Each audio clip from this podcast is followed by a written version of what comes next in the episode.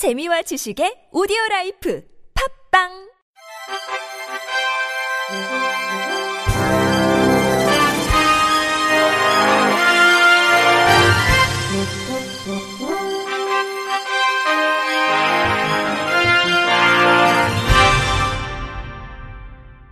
청취자 여러분 안녕하십니까? 11월 24일 목요일 KBIC 뉴스입니다.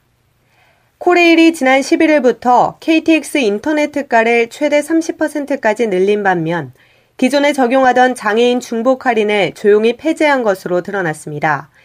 KTX 할인 제도인 인터넷 특가는 승차율에 따라 할인율이 달리 적용되는 상품으로 출발 2일 전까지 홈페이지와 스마트폰 앱 코레일 톡에서 예매할 경우 5에서 20%까지 차등 적용돼 오다 지난 11일부터 10에서 30%까지 대폭 확대됐습니다.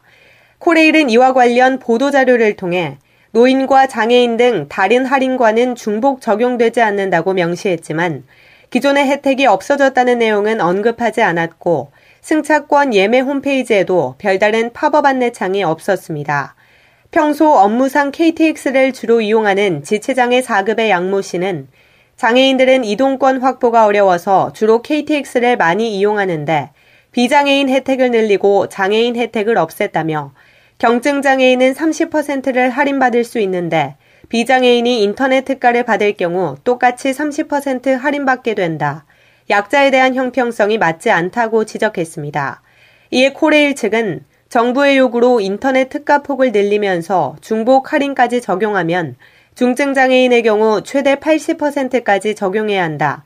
장애인 할인의 경우 코레일 자체적으로 부담하고 있는 부분인데 할인 한계가 있지 않느냐며 그렇다고 경증만 따로 추가로 적용해주는 것도 중증과 형평성이 맞지 않은 부분이다. 오히려 경증은 주말에 적용되지 않는 할인이 늘어난 셈이다. 전체적으로 혜택이 늘어난 것으로 받아들여줬으면 좋겠다고 해명했습니다. 미국 유력 일간지 뉴욕타임스가 한국 테니스 유망주 이덕희를 집중 조명했습니다. 뉴욕타임스는 어제 인터넷판에 청각장애 테니스 선수에게 들리지 않는 것은 문제가 되지 않는다는 제하의 기획 기사를 게재했습니다. 이 기사를 쓴 벤 로젠버그 기자는 지난달 충남 아산에서 열린 제97회 전국 체육대회에 출전한 이덕희를 직접 취재하러 미국에서 한국까지 직접 출장을 온 사실이 화제가 되기도 했습니다. 이덕희는 현재 남자 프로 테니스 ATP 랭킹 143위로 이덕희와 같은 1998년생 가운데 더 높은 순위에 올라 있는 선수는 109위인 미국인 프란시스 티아포가 유일합니다. 뉴욕타임스는 이 기사에서 스포츠 역사상 청각장애 선수가 이 정도 수준까지 성장한 경우는 없다고 이덕희를 높게 평가했습니다. 이어 다만 청각장애와 함께 키가 크지 않다는 부분까지 이겨내야 할 것이라고 지적했습니다. 광양시가 시민과 교통약자가 중마버스 터미널을 보다 편리하게 이용할 수 있도록 장애물 없는 생활 환경을 조성합니다. 광양시는 국토교통부 공모사업에 선정돼 국비 9천만 원을 지원받고 총 1억 8천만 원을 투입해 이를 추진합니다. 이번 사업은 오는 12월까지 중마버스 터미널의 접근로를 정비해 고원식 횡단보도와 장애인 화장실, 매표소, 자동문, 점자블럭, 음성 유도 장치 등을 설치하고 편의시설 설치와 관리 여부 등을 내용으로 전문기관의 평가를 거쳐 인증을 받게 됩니다. 광양시 관계자는 이번 중마버스 터미널 BF 인증 시범 사업으로 고속버스와 시외버스를 이용하는 시민들에게 쾌적한 대중교통 서비스를 제공해 교통복지 실현에 한 걸음 더 나가는 기회가 될 것으로 본다고 말했습니다. 한편 BF는 어린이, 노인, 장애인, 임산부와 일시적으로 몸이 불편한 시민 등이 편리하고 안전하게 접근, 이용, 이동할 수 있도록 개별 시설물과 지역을 계획하고 설계, 시공하는 것이고 여객 자동차 터미널 BF 인증은 기존 여객 터미널의 구조를 변경하고 편의시설 등을 설치해 전문기관으로부터 장애물 없는 생활 환경으로 인증을 받는 것입니다. 국민건강보험공단 경인지역본부는 이동용 장애인 보장구의 수리비용에 대한 건강보험 적용 여부를 연구하기 위해 시범 사업을 실시합니다. 공단은 이정부 시에 장애인 보장구 센터를 운영하면서 의정부, 동두천, 연천, 남양주, 양주, 포천, 가평 등 대상 지역을 선정했습니다. 지원 대상자는 주민등록상 주소지가 시범지역 내 거주자로 건강보험 적용자 및 장애인 등록을 하고 국민건강보험에서 수리대상 보장구 급여를 받은 사람입니다. 수리지원 대상 보장구는 건강보험에서 급여받은 수동 휠체어, 전동 휠체어, 전동 스쿠터이며 지원 금액은 전동 휠체어 62만 7천 원, 전동 스쿠터 50만 1천 원, 수동 휠체어 14만 4천 원 이내 범위입니다. 신청 방법은 의정부 장애인 보장구 센터로 서면이나 팩스로 신청하면 됩니다. 의정부시는 지난 22일 의정부 세움 자립생활센터 주관으로 낙원 웨딩홀 6층에서 제7회 발달장애인 자기주장대회를 개최했습니다.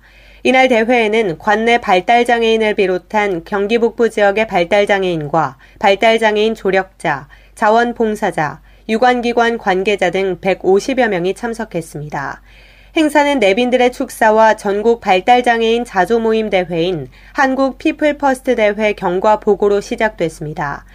이후 자기주장 대회에서는 11명의 발달장애인이 참가해 사회복지사로 일하고 싶어요. 저는 가수가 꿈이에요 등 자신들의 소원에 대해 얘기하며 청중들의 뜨거운 박수를 받았습니다. 센터 관계자는 흔히 발달장애인은 자신의 이야기를 표현할 수 있는 기회가 많지 않다며 발달장애인들이 다양한 방법으로 소통할 수 있는 기회를 제공하도록 최선을 다하겠다고 말했습니다. 미국에서 경찰이 휠체어를 타고 있는 여성 장애인에게 테이저 총을 두 번이나 쏴 논란이 되고 있습니다. 여성이 바닥에 쓰러졌는데도 팔을 꺾어 수갑까지 채웠습니다. SBS 박병일 특파원이 전하는 내용 들어보겠습니다. 휠체어를 탄 장애 여성이 휴대전화로 경찰관들을 촬영합니다. 자기 딸을 체포하는 과정에서 강압적인 행위가 있는지 증거를 남기려는 겁니다. 그런데 한 경찰관이 다가와 다짜고짜 휴대전화를 빼앗더니 멀리 던져버립니다. 거세게 항의하는 장애 여성. 그런데 그 순간 갑자기 몸을 움츠리며 바닥에 쓰러져 버립니다. 경찰이 테이저 총을 쏜 겁니다. 슈키타 홀맨 피해 여성 Oh, she 경찰이 don't want 말을 to follow 안 듣고 direction. She's 테이저 총을 resisting. 쏘겠다고 I'm gonna tell 그러더니 you. 다른 경찰에게 No, 총을 her. 쏴라고 여기서. 끝나지 않습니다. 경찰은 바닥에 쓰러진 장애 여성의 팔을 뒤로 꺾어 수갑까지 채웁니다. 여성이 다시 항의하자 테이저 총을 한 번 더 쏩니다.